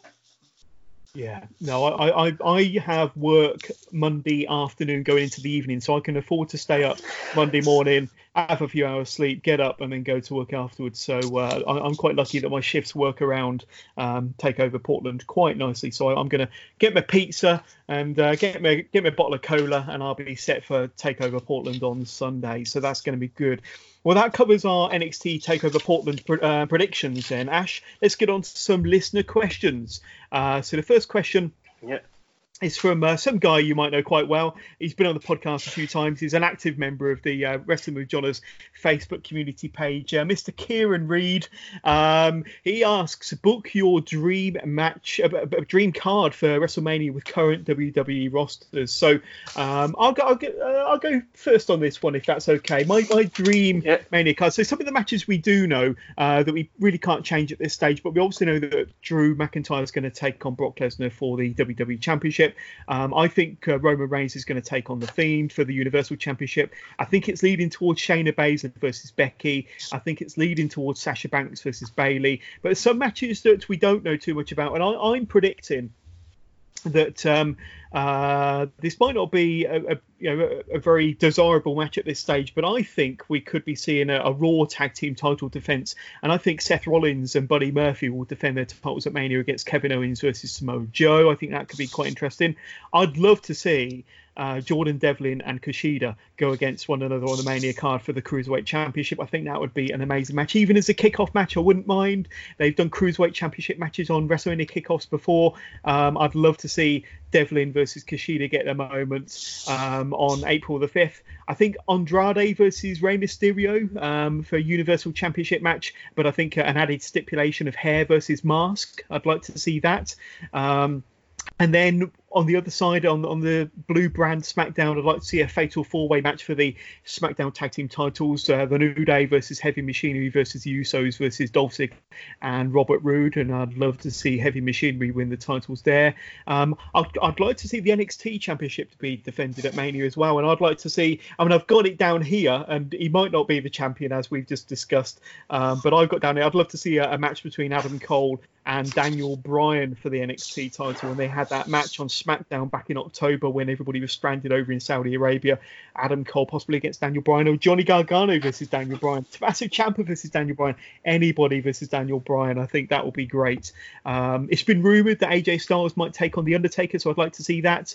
I've already mentioned that Rhea Ripley versus Charlotte versus Bianca Belair is kind of my prediction for the N X T Women's Championship at WrestleMania. Uh, looking at the Battle Royals, I think um, Keith Lee I think he should be in there, and I think Keith Lee might win the Andre the Giant uh, Battle Royal. And uh, I've got three potential picks for the Women's Battle Royal. I think uh, either Beth Phoenix, Nia Jax, or maybe if Bianca Belair isn't in the three-way championship match for the N X T title, then I think Bianca Belair could win the Women's Battle Royal. But uh, Kira's question, book your dream card for Mania then, Ashley. Uh, what have you got down? Uh, I've got... When, it's, when he said dream Mania card, I just literally just scrapped the whole Mania card and made my own. Oh, without, yeah, go yeah, for it. So, so literally, uh, I've got Brock Lesnar versus Walter. Because there was there was rumours for the Rumble that Walter would be number two. And Walter's come out and saying his favourite wrestler in the whole world at the moment is Brock Lesnar. Yeah. Because he, he just literally likes how Brock has run himself as a, as a wrestler nowadays. Because he likes how he works a limited schedule, and he's literally doing it for a certain. He's doing it for a certain time of the year, and he's literally obviously he's working around his lifestyle as well. I've also got Seth Rollins versus Tyler Bates. Interesting, yeah, that would be an amazing match. because it, it's it's a match I was at a meet and greet where Seth and Becky were at, and you had Mustache Mountain come out as well. And literally, they kind of kind of set the little thing, would you like to see this match further down the line? Literally, they like kind of said, yeah, that, I would like to see it. Um, I've got the club. This is just formed of A J, Gallows and Anderson, and Finn versus the Undisputed Era. Very good. Yeah. Um, I've got a few other matches. I've got Becky versus Rhea in a, say a championship championship match, and I've got a six women's tag team match between with Charlotte, Bayley, and Sasha versus Kabuki Boys and Io Shirai. Very good. Yeah. Uh, I'm trying to think what else have I got here. I've got uh, nothing really. Uh, I've got the Broserweights versus the Revival versus D I Y versus Imperium. Yeah. As a, have, you got, have you got the Fiend on your card, Ash? Yeah, I do. I have a fatal. I was trying to think. I was trying to go through this and trying to think how the hell can I get him into a match? Well, if I'm building a dream match, that's like, I've got a fatal four way match with Reigns, Bryan, The Fiend, and also Cassius Ohno. That would be really awesome. Yeah, that would be a blowaway match, definitely. Awesome. Uh, any others you got down there to uh, answer Kieran's question of a fantasy card for WrestleMania? So I've got a, an idea for the U S title will have a ladder match. So you've got, I can see Andrade versus Velveteen Dream, versus Rey Mysterio, versus Angel Garza, versus Kevin Owens, versus Cameron Grimes and Ilya Dragunov. That sounds pretty good. I'd watch that, definitely. Yeah. Um, then I thought, well, quite a hard-hitting match between two Scots will be Drew McIntyre and Joe Coffey. Because I know they would have had history when, obviously, when McIntyre took a brief stint off of um, when he left W W E the first time round, when he left there and went onto the indie scenes, especially over in the U K, especially in Glasgow. He has been a former I C W champion, so they you can see kind of a little backstory there you could build around that. Very interesting, very interesting. Um, anything else? Uh, that's it, really. There's a few other matches, but nothing really yeah. like throwaway kind of matches. No. Uh, any thoughts on the on the battle rules on uh, kind of who might be in them, or who might who might win? Yeah, uh, I could definitely see both Keith Lee and Bianca both winning their respective win, uh, battle royals. You can, you can definitely see it. So definitely yeah. the performance of Bianca had this year in the Rumble, I can see her de- them using that as good momentum to build into it. But the past two winners have been like, you've had Naomi win the first one, then you had Carmella win the second one. It's like, there's like two people you wouldn't have thought who would have won those battle royals, but these ones, like, you kind of like have an idea who they might go with, but it's like hard yeah. to say sometimes because they literally throw it out the window. It's like yeah. the first Andre the Giant one, you had Cesaro win it, then the f- second was Big Show, third was a weird one because you had Corbin win it. Literally, they gave him the slight push. The weirdest one has been when Mojo Rawley won the fourth. yeah, I'm, I'm like, still waiting for him to uh, do something with Mojo Rawley that's remotely memorable following that victory a few years ago. But yeah, uh, yeah but um, like I say, besides the first one, the, the one where Cesaro won, I don't think the Andre the Giant Battle Royal has really been that great, to be honest with you. But uh, I, I quite enjoyed it when Matt Hardy won it in twenty eighteen. Uh, that that was a good moment, and I think uh, that that was. Uh, Probably because I was there, but um, that yeah. was really good. Let's get on to Kieran's second question then. Uh, what, what's your honest opinion on the botches uh, of uh, ref counts and the, the punches in A E W? So uh, um, I, I, I'll, I'll go with mine first of all. I, I think that N X T have had their fair share of botches, to be honest with you, lately. I mean, certainly when you look at the punches or the lack of uh, contact that Rhea Ripley was making uh, when she was uh, you know, in the ring a couple of weeks ago, and this week, if you watch uh, Cameron Grimes in his match, some of his punches when his opponent was on the floor was not connecting at all, and that was that was really blatant. So I think N X T could be just as guilty, to be honest with you. But one thing that A E W have proved, that they are listening to the fans. They are very receptive to feedback, and they, uh, you know, I've not made many botches over recent weeks, but I certainly think, you know, with some of the botches they made last year with the, um, you know, what should have been a three count when it was a uh, Pac versus Trent Beretta, I think. um, off of the, mm. the Black Arrow and, and one or two others. Certainly the, the Dark Order angle where the, the punches weren't connecting to Dustin Runnels at all.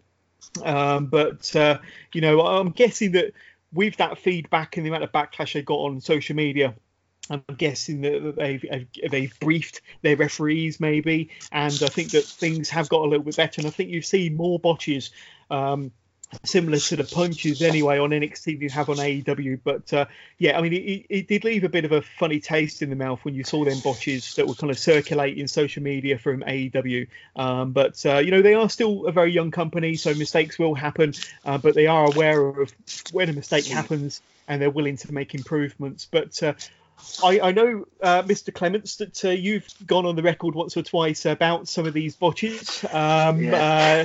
uh, uh, certainly about, you know, the, the tag ropes not being used properly in tag matches, and about uh, the, you know, the, the punches and the counts. But uh, give us your thoughts. Um, bring us right up to date on your thoughts on uh, the, the botches uh, for A E W. Um, with overall, with A E W, obviously, we're saying it's a learning company. We thought when you had the two high profiles ones last year, especially with the Pac one, is literally you've literally killed, like, it's literally when you've done that, it's literally you've killed that as a finisher. Now he can't use that as a finisher, really. Yeah. Then the other one was literally, I think it was a tag match between Private Party and Santana and Ortiz, where someone missed the cue to actually pull the referee out. The referee just stopped and looked around for someone who pulled him out with no one in sight. Yeah, I remember there's, that as well. There's been a few that I've noticed the past couple of weeks, was I brought up one last week they had in women's match with Britt Baker. It's literally with the couch going down, you can see Britt's shoulders not clearly down, and it's mm. like it's like yeah, I had a debate and arguments literally. Oh, it's not that the things you need to learn it, because of the high profile you can think of was a similar one was the Becky situation with Ronda last year at Mania. Whereas yeah. obviously it's played out, but obviously because W W E time right now, it's, it hurts the big people who are in the match as well do that. It's not just down on the referee as well, it's down to the talent as well to make sure that these things don't happen. Yeah, yeah. So, um, uh, but, you know, as we both agree, they are a young company. They are taking feedback on board. They are listening to social media and, and making uh, mistake, uh, making... corrections to their mistakes, or certainly uh, not being afraid to take the feedback on board and move forward with it. So I've got to praise them for that. But um, yeah, I think N X T better watch their back, because I think that they're getting just as much backlash for, for some of their botches recently as well. But uh, final question in our uh, listeners' question segment, and it's from uh, Grizz. Uh, Grizz is our kind of top of the leaderboard for the two-minute brainbuster quiz, at least for now, at least for now. But Grizz asks, uh, what dream match would you book if you had all the Saudi blood money, or the Saudi money in the world? Uh, no wrestler is off limit as long as they are alive. Uh, then he goes on to say the same question, but in this universe we have the ability to raise the dead. So kind of a two-part question there. If you had all the money in the world, Ash, uh, what dream matches would you book uh, for the for the living and uh, for the dearly departed? Uh, go, go, go ahead with your matches first of all. So I've got three for alive. I've got Pete Dunne versus Okada. That would be uh, great. Seth Rollins versus Will Ospreay. And yep. Zack Sabre Junior versus Cesaro. Pretty awesome. Yeah. Like in that, that. Those are my three matches that I could think off the top of my head that I would like to like to put under any circumstances. And what especially, about... Go on. Uh, especially with the Seth Rollins with Ospreay, because you had that kind of... That's the Twitter spat you had last year. Yeah. Because you've got kind of a little bit of like backstory to that. You can build a match around. Yeah, definitely. Um, and and for for the uh, for the for those no longer with us, um, and it, I, I mean, in my list it involves um, maybe one person that's dead, sometimes two people that's dead against maybe a live person. But uh, go ahead with your list for, for, for the other other end of Grizzly's question. So I'll, I'll, we spoke about this off air because I've got a controversial one. So I'll give the non-controversial one to start off with. So it's actually already got that with two people alive, but I've added one person to it. So it's Seth Rollins versus Will Ospreay versus Eddie Guerrero. Okay. So I could see that, because especially it's three people who, like, when they were growing up, when they started off their career, they were very that light heavyweight, cruiserweight kind of mentality, like type of wrestler. So I yeah. think you can have the three different kind of backgrounds in the cruiserweight division is when they came up. So it's a quite different kind of match where they can, I could see they possibly could all gel together. Yeah. And the other one that's controversial is a match between two probably of the best technical wrestlers. One is currently living, one is sadly no longer with us for specific reasonings. It's Zack Sabre Junior versus Chris Benoit. That would be a pretty uh, decent match. Uh, two very technical, ground-based wrestlers. Um, and uh, yeah, I mean, if those two, you know, who, who would you, who would, who'd be the, who would win? Who would win between uh, Z S J and and uh, Benoit? Because that would be a, an an amazing match, really. I, I don't know. I'll just have them in a sixty-minute ultimate submission match. I think literally, I'll just put, just go, here you go, here's sixty minutes. Here's sixty minutes, blow, blow me away, and literally I think I wouldn't be able to decide who would win that. Yeah, well, that would be like an an Iron Man match, I'm guessing. Yeah, ultimate submission, because it's a match that, it's a hidden gem that Benoit and Angle had in two thousand one at Backlash. Yeah, and it, it's, just, it's basically an Iron Man match, but it's only submissions, so it's basically the first, whoever gets the most submission falls wins, basically. Yeah, yeah. Uh, any more matches you want to hit us with? Uh, that's the uh, those are the only two matches that came to mind, and I can't think of anyone else really. Yeah. Anything really until if you give suggestions, I think yeah, that's possibly a good shout well, for it. It's like, I've, I've got um, I've got four matches for for each of each part of Grizz's questions. So for for the living, um, I'd like to see Randy Orton versus Brock Lesnar. Now I know they fought SummerSlam four or five years ago. But I think um, I'd love to see those two kind of really mix it up. Uh, I mean, that's the one, if you remember, where, where Brock Lesnar kind of cut Randy Orton open hard way with his uh, yeah. kind of elbow strike. Um, but I'd love to see those two go at it again. I uh, really, really would. That would be a dream match for me. Also, another match involving Brock Lesnar, Brock Lesnar versus Keith Lee. We saw a glimpse of it at Royal Rumble. I think that to have a match between those two would be outstanding. I think Brock Lesnar would sell for Keith Lee as well. I think he would sell for him. Um, This is one that a lot of people bring up time and time again, but Sting versus The Undertaker. I think, you know, if there's a, an ounce of possibility that either of them um, are kind of match fit and able, I think that that match will happen. Hopefully not on a Saudi Arabia card. If we're going to see it, let's see it on an American pay-per-view, possibly a Mania.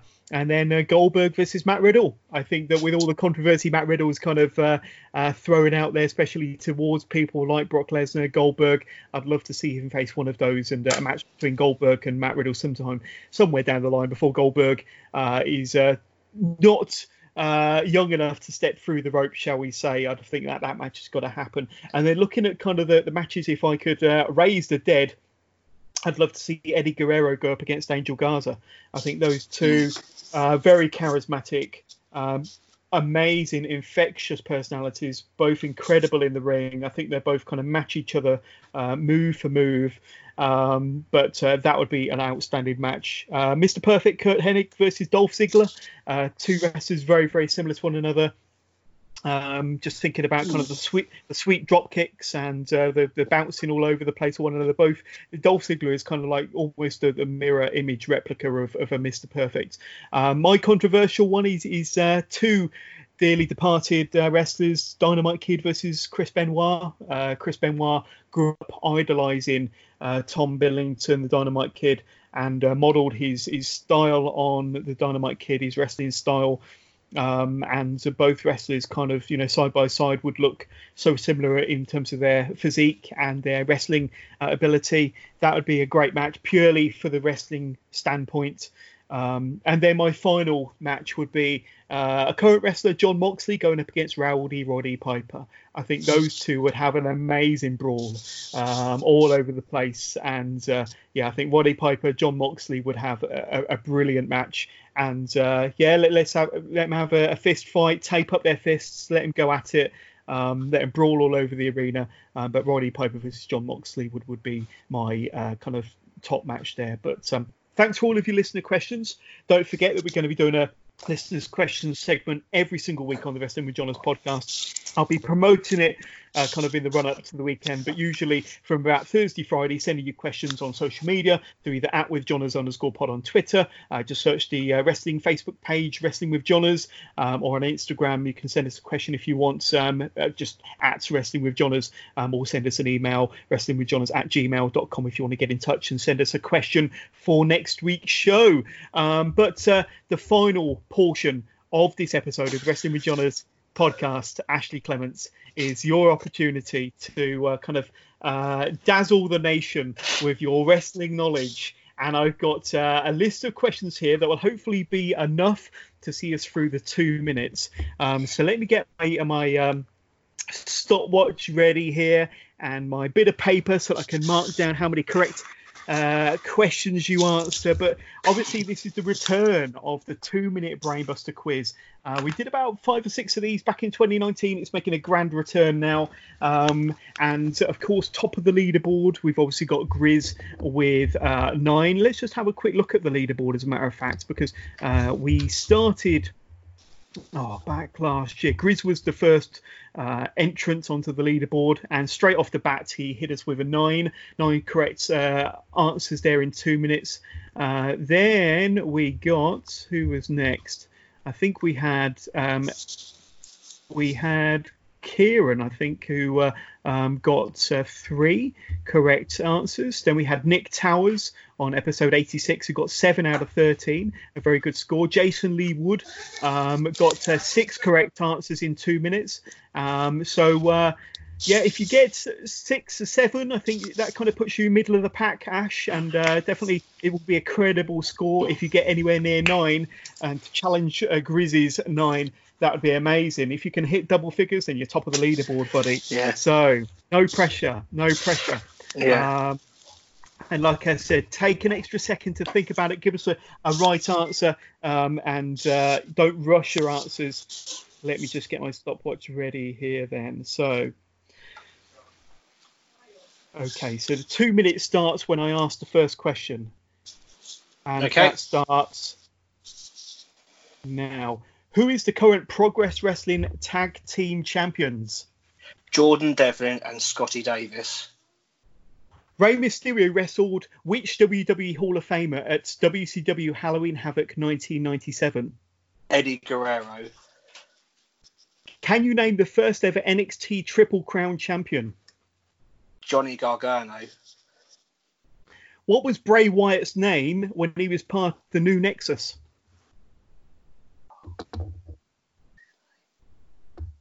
I'll have to pass on that one. I can't remember that off the top of my head. Okay. Uh, question five. Can you name the former W W E Intercontinental Champion who has joined the N W A announce team? Oh, Stu Bennett, a k a. Uh, Bad News Barrett, Wade Barrett. Who did P C O beat at Ring of Honor Final Battle to become the new Ring of Honor World Champion? P C O? Oh, who did he beat? Oh, I have to pass. I'll, uh, I'll just give a name. Um, Jay Lethal. But no, it's not Jay Lethal. Uh, no, I have to say Jay Lethal. I can see his name, but I can't see it now. Okay. Who was Roddy Piper's partner in the main event of WrestleMania one? Paul Orndorff. Name the venue New Japan's Wrestle Kingdom takes place in every January. Tokyo Dome. The franchise Shane Douglas rejoined W W F in nineteen ninety-five, but under which name? Dean Douglas. Can you tell me the location of next year's WrestleMania thirty-seven? Hollywood, California, in Los Angeles. How many times did Jushin Thunder Liger win the I W G P Junior Heavyweight Championship? Oh, I'll just pluck a number out of my head. Say ten. That is two minutes up, Ash. Wow. God. Wow. That was breathtaking. That was really breathtaking. Okay. Okay, let me just regain my composure there. Whew. So you you you you had eleven questions asked. Okay. Let's go through them. Let's go through them. So you you, you had eleven questions. You had enough there potentially to go top of the leaderboard. I just, just got co- the answer. To, I just got the answer to being Bray Wyatt's question. I just, it just came ahead after it finished, for God's sake. So, who is the current Progress Wrestling Tag Team Champions? You answered Jordan Devlin and Scotty Davis. That is correct. One out of one, sir. Miss Rey Mysterio wrestled which W W E Hall of Famer at Halloween Havoc ninety-seven? Eddie Guerrero. Two out of two. Can you name the first ever N X T Triple Crown Champion? Johnny Gargano. Three out of three. Well done so far. What was Bray Wyatt's character name when he was part of the New Nexus? You passed on that one. It was Husky Husky Harris. Yeah, it just came to my head. I was just literally going through my head. I was literally, what, what Husky was Harris. Yeah. yeah there were three. He, he was weird because uh, he was what he had. What he was built like a tank, but had a Ferrari engine. It's like one of these like, lines. Yeah. It's a weird, weird thing. And he was also on season two of the N X T show as well. And I think um, Cody was well, his mentor, wasn't he? I think Cody Rhodes oh, was his mentor. I can't remember. I can't remember. But uh, question five, can you name the former W W E Intercontinental Champion who joined the N W A announced team? Stu Bennett, that was correct. So that's four out of five so far. Who did P C O beat at Ring of Honor's final battle to become the new Ring of Honor World Champion? He beat Rush. Rush was the champion that P C O beat to become the new Ring of Honor World Champion. Who was Roddy Piper's partner in the main event of WrestleMania one? Paul Orndorff. You got that correct. Question eight. Name the venue New Japan's Wrestle Kingdom takes place in every January, the Tokyo Dome. That was also correct. Question nine. The franchise Shane Douglas rejoined the W W F in nineteen ninety-five under which name? Do you remember what answer you gave? Dean Douglas. Dean Douglas was correct. Question ten. Can you tell me the location of next year's WrestleMania thirty-seven? You said Hollywood, Los Angeles, California. You got everything right there. That's also correct. Question eleven, which was our final question. How many times did Jushin Thunder Liger win the I W G P Heavyweight, Junior Heavyweight Championship? You said ten. Mm. According to my information, he won it eleven times, Ash. Oh, wow. I know, I know. So let's have a look. One, two, three, four, five, six, seven, eight correct answers in two minutes. That yeah. was amazing. You very nearly joined Grizz on the top of the leaderboard yeah. there. But Grizz, you're a lucky man if you're listening to this. You're still hanging on by a skin of your teeth. Um, so uh, there we go. Unlucky, Ash. But uh, thank you very much. How did you find that Brainbuster experience, buddy? Uh, it was it was interesting. It's literally, as I literally said at the end of it, I got it, the Husky Harris just came in the head after the finish because I was going through my head afterwards. It's like, what was his name? Because I can remember like Curtis Axel's name was Michael McGillicuddy. It was like, yep. What was his name? I can't remember his name. It literally came to my head. It's like there's certain ones like as I said with live. It's literally I just took a number out of my head. I was thinking high because of how long he's been in Japan for. So I was thinking, okay, it's got to be a high number, but I won't go too high, so like sixteen. So I thought, go mid-range, say ten.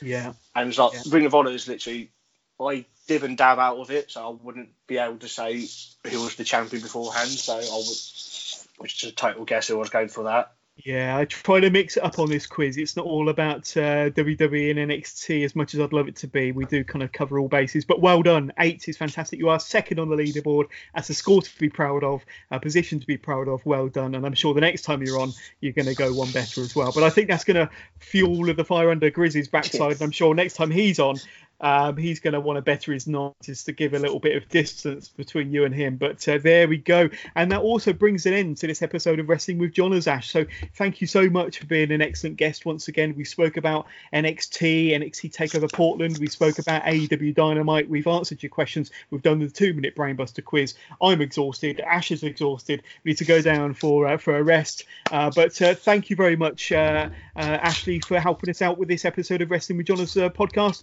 Can't wait to have you on again in the future, buddy. No problem, John. Always a pleasure to help out. Hopefully be on soon. Excellent. So we'll be back again on Monday with our Takeover Portland review show with Mags. Now, Mags was only on the show last week. He's back again next week. Obviously, the host of Badlands podcast, Why We Watch podcast, and Five Rounds podcast. But Mags will be back on Monday. We'll be doing our special N X T Takeover Portland review. Then we'll be dropping our Chantel Jordan, the baddest girl on the planet, her interview in uh, partnership with Turnbuckle T V on Wednesday. Uh, so I'm recording that tomorrow, Sunday, and we drop it on Wednesday. Uh, so lots to look forward to. And another episode of Wrestling with Johners next Saturday. Um, I can't remember what guest we have on. I'm sure it's going to be another fabulous guest. Uh, but in the meantime, please keep it tuned to the Wrestling with Johners podcast for all of your weekly N X T and A E W updates, W W E and A E W pay-per-view reviews, and so much more, including all the exclusive interviews like the one I just mentioned with Charlotte Jordan, uh, Chantel Jordan dropping on Wednesday. Uh, so if you enjoyed listening to this podcast, please don't forget to spread the word. Tell your friends and tell your family. Don't forget to subscribe to the podcast so that you can be notified every time a new episode drops. And of course, we're on uh, all popular podcast platforms. Don't forget to visit our, our website, wrestling with johners dot com, for all previous episodes of the Wrestling with Johners podcast, our exclusive interviews, our exclusive articles, links to our social media pages, and so much more. So uh, there we go. Have yourself a great weekend. Have yourself a great week. Thanks for listening, and catch you all again soon.